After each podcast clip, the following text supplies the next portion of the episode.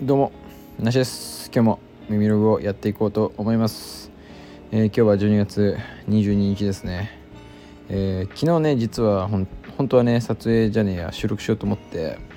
したんですけど、ちょっと途中でね一旦中断してしまう事件があって、なんか一回止まると喋れなく、なんかこう再開するとこうつながり的にもそうですけど、なんか何喋ろうと思ったんだっけなって思って、ちょっと忘れちゃうなって思ったんで、一回やめて今日出直そうということでね、改めて今日収録していこうかなと。どうでもいい話をしてしまいましたけども、先日ですね、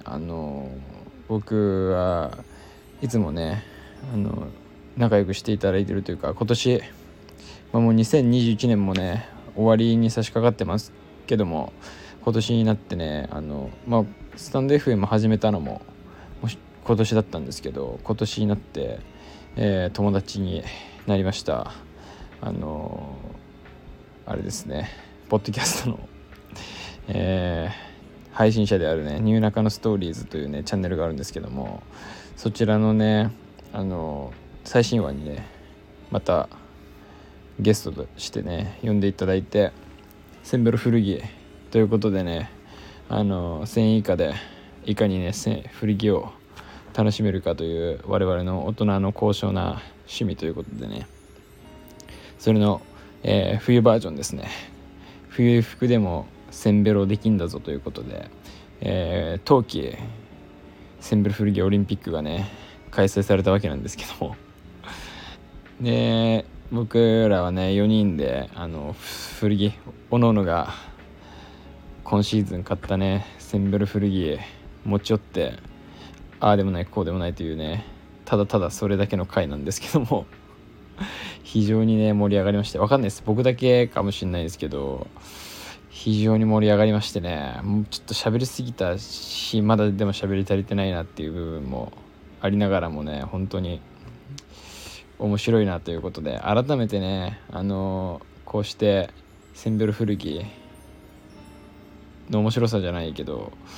なんて言うんだろうな、買い物の面白さっていうとちょっとざっくりとしすぎてるんですけど、なんか僕はこう、前々から思ってもいたし、改めてね思ったんですけど、こう例えば洋服を買うことだけじゃないですけど、何かをこう買うことで、その中でもこう、僕は古着が好きで古着を買うことで僕たちはセンベロ古着っていうことで1000円以下の古着を買う変になりましたね。1000円以下で古着を買っていかに楽しめるかみたいなところをやってるんですけど、こう古着屋さん、いわゆる古着屋さんに行くとあんまり1000円以下の服って置いてないし、あんまりというか多分ほとんどないんじゃないかなと思うんですけど、一般的な古着屋さんにはね。だけどこういわゆるリサイクルショップだったりとか、そういうものに行くと意外と1000円以下のね服って普通にあるんですよ。むしろ普通にあって、こう結構あるんですよね。むしろ1000円以下の服って、1000円以下で古着を買おうと思ったら結構選び放題なくらいあるんですけど、そんな中でもこう種類みたいなものがやっぱり限られてくるんですよ。やっぱり1000円以下で買える古着の中に、例えばいいブランドのものはないですし、古着の中でも特段こう古い、いわゆるヴィンテージって呼ばれてるようなものとかもないですし、稀にあるのが面白いんですけど、大体あるのはやっぱりこうユニクロをはじめとするような、ああいうファストファッションとかの古着だったりとか、あってもこうセレクトショップのオリジナルの古着だったりとか、そういうのがね大半を占めてるんですけど、そんな中でも例えばちょっとこうサイズだったりとか色だったり状態だったりでこう値段にならなかったがつかなかったものとか、もちろんそのお店が値段をつけてるんで、その判断基準的に本当は価値があるけど1000円以下になってしまったものなんてものもねたくさんあったりとか、そのやっぱりもともと定価があるようなものじゃなくて、こ価値をねもう売る人がつけなくてはならないようなもので、本当は価値があるけど別にその大した値段になっていないものとかっていうのがやっぱりたくさんね埋まっている状態なんですけども、そういうのを見つけるのが一番ねセンブロ古着っていうのは醍醐味でもあんのかななんて思うんですけど、その中でもやっぱり自分がこう買えるものと買えないものってやっぱりあるじゃないですか。いかに1000円以下といっても、じゃあ1000円以下で古着買ってくださいって言われたら、今言ったようにねもう無限にあるんで、買おうと思えば何でも買えるんですよ。別にじゃあ買ってきますって言って2着3着とかも買えるし普通に。だけどその中でもこう自分がいいと思って買えるもの、少しでもいいなって思ったりとか、これ着るなって思うものを買うことってすごく難しいっていうか、人によってはそういう値段で欲しいものは一つもない人もいるし、だけどなんて言うんだろうな、そういう中で面白さを見出せるポイントみたいなのも結構あるんですけど、そういうのがなんかやっぱりそれぞれどれくらい洋服が好きかとかもそうだし、自分がどういう洋服を今まで着てきたかとかもそうだし、なんかそういうそれぞれの今までの、そして今のなんか洋服のに対する価値観みたいなのがものすごくなんかそこに凝縮されてるような気がして、なんかそこで一着選ばなくてはならないって言われた時に何を選ぶかみたいな選択肢、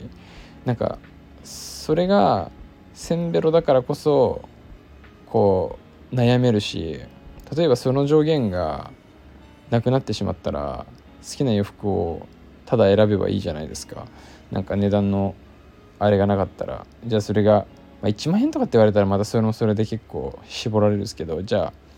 10万円以内で買ってくださいって言われたらもう結構何でも買えたりするじゃないですか。でなんかその辺とかが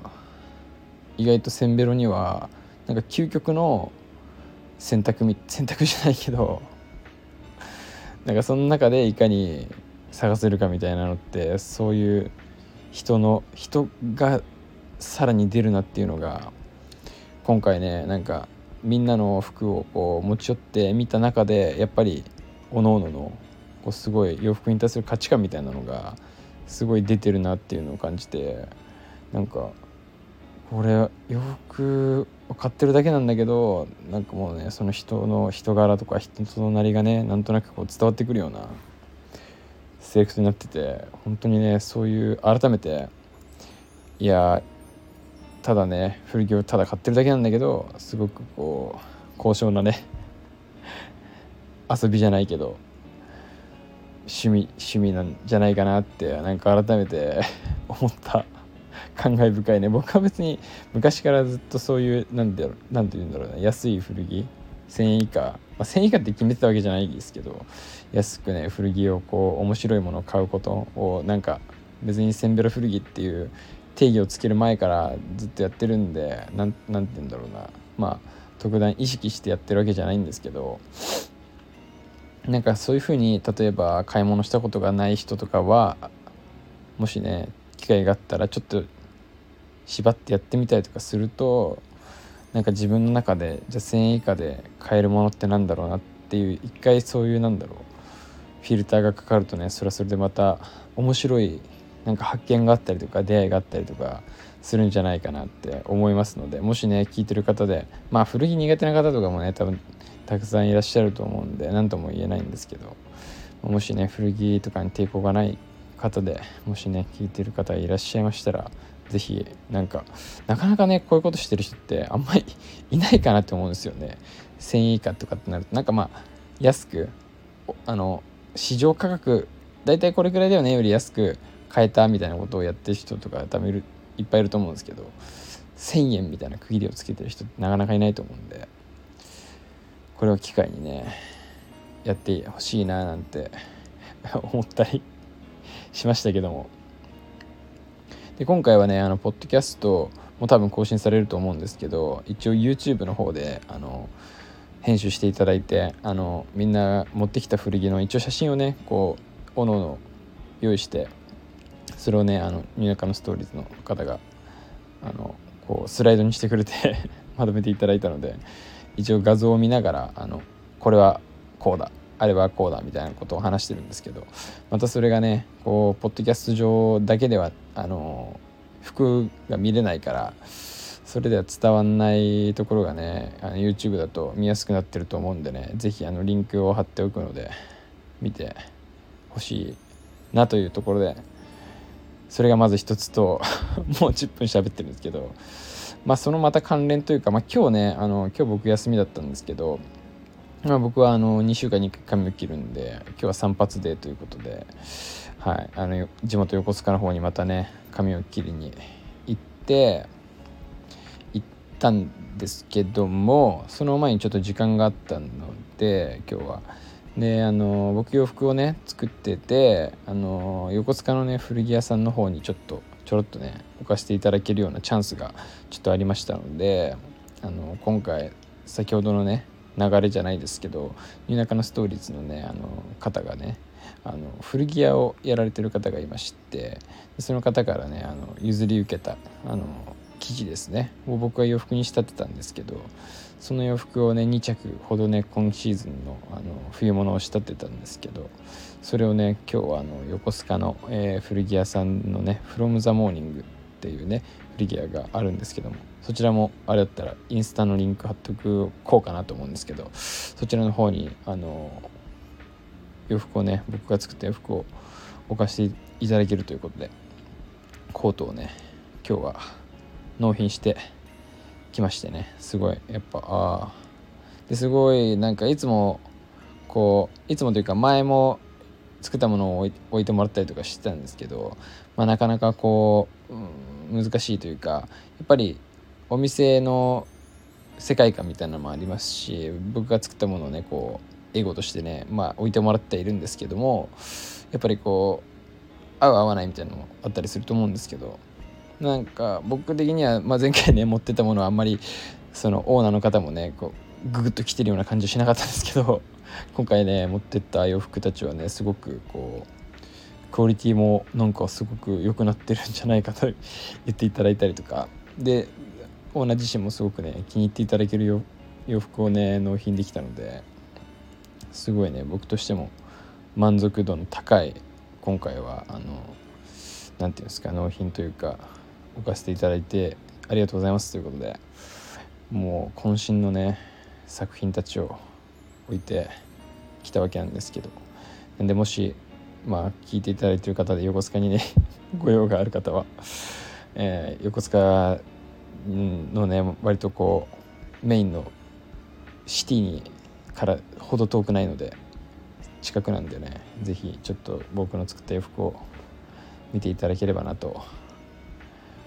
思いながら、これからまたどんどん洋服をね作っていこうじゃないかっていう話をねしたりとかで、そのオーナーの方とねちょこちょこお店にお世話になっているので、そうですね。でオーナーの方もね僕と同い年ですごい若い方がやられてて、本当にすごいなって尊敬しかないんですけど、僕もねちょっと古着屋をやりたいなって思ってたこともあったりとかしたんで、すごいいいなって思いながら僕も洋服を置いていただいたりしているんですけども、僕も先ほどのねポッドキャストで結構洋服せんべろ古着買ったものに対してああだこうだ喋ったんですけど、その中でね僕は結構ここでまた重複みたいになっちゃうんですけど、なんか冬物とかセーターとかですねジャケットとかを縮めてサイズをね変更するみたいな話をしたんですけど、そういうことだったりとか、あとは僕洋服の直しをね今仕事でやってるんで、結構古着って例えば状態が悪かったりとか、簡単に言うと例えばちょっとじゃあボタンが取れてますとか、なんかちょっと小穴が開いてますとか、ちょっと丈が長いですとか、ウエストが大きいですとか、なんかそういうのをね割と柔軟にね対応できるようにここ1年くらいでね僕も基礎知識みたいなのはついてきたみたいで、最近僕はそういう服を買ってからそういうことが結構できるなっていうのをなんかどんどん自分の中でもステップアップしてるじゃないけど、なんとなくできてきてるなっていうふうに思って、っていう話をしたら、やっぱりこ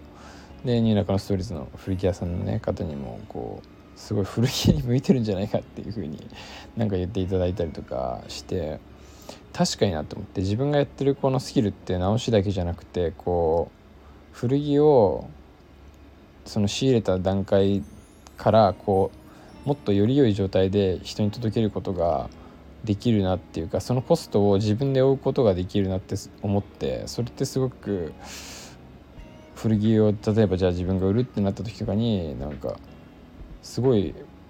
プラスになるなってことなんか改めて気づいて、僕はなんか洋服を作ってて、それに対してこうなんて言うんだろう、ミシンのね縫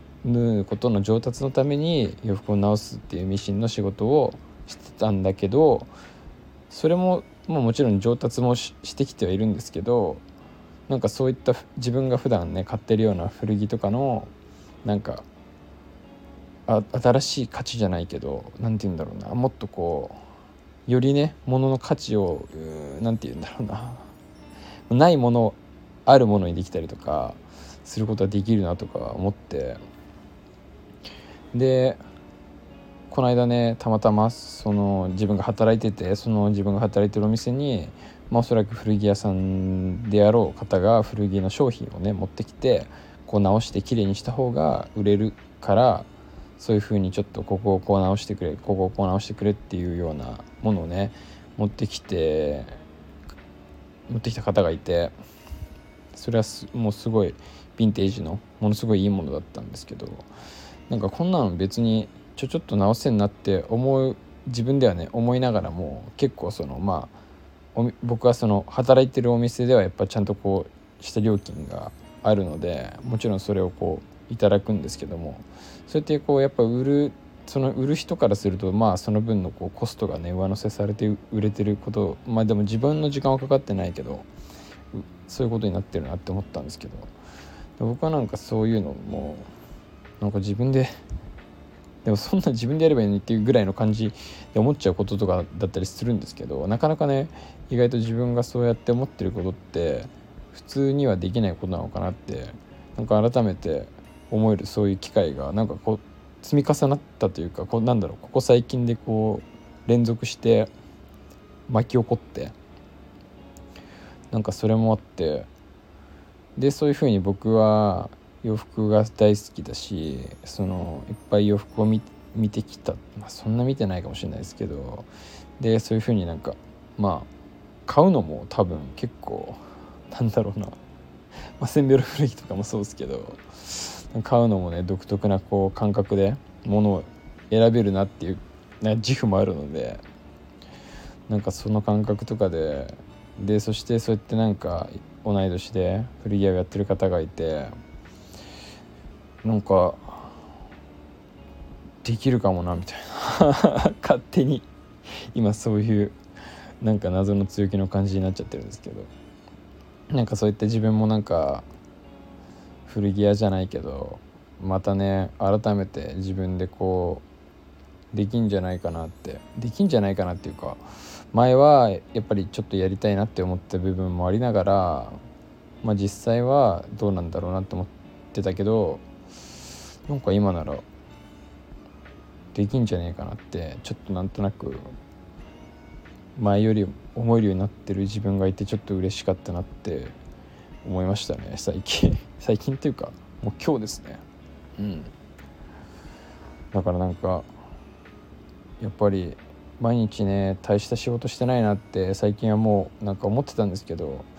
なんかそういうのも一つ一つ積み重ねだなっていうか、なんか他のことにすごい活かせるチャンスが急に見えてきてで僕古着見んのとかもすごい好きなんですよ。たくさんそういった安い古着とかをたくさん見て、そこからいいの抜いていくのとかも全然苦じゃないんで、もしかしたらねちょっとだからそう仕入れとかもやってみたいなとかち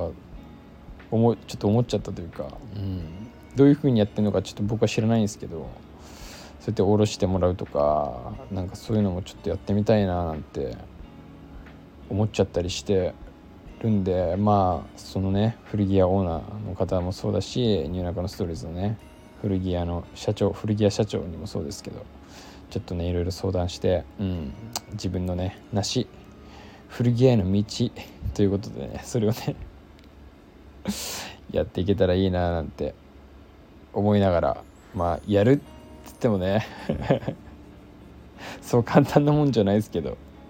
だけどまあそういう風になんだろうな、ある程度形にはなんのかなって思って、でまあ自分が作った服もね売って、古着持ってもう完璧じゃねえかと思って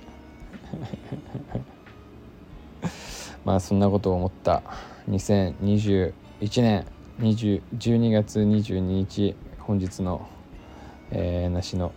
出来事でした。というわけで今日もね20分ぐらい喋って、ここまで聞いてる方はいないと思いますけども、今日はこの辺で終わりたいと思います。ではまた、おやすみなさい。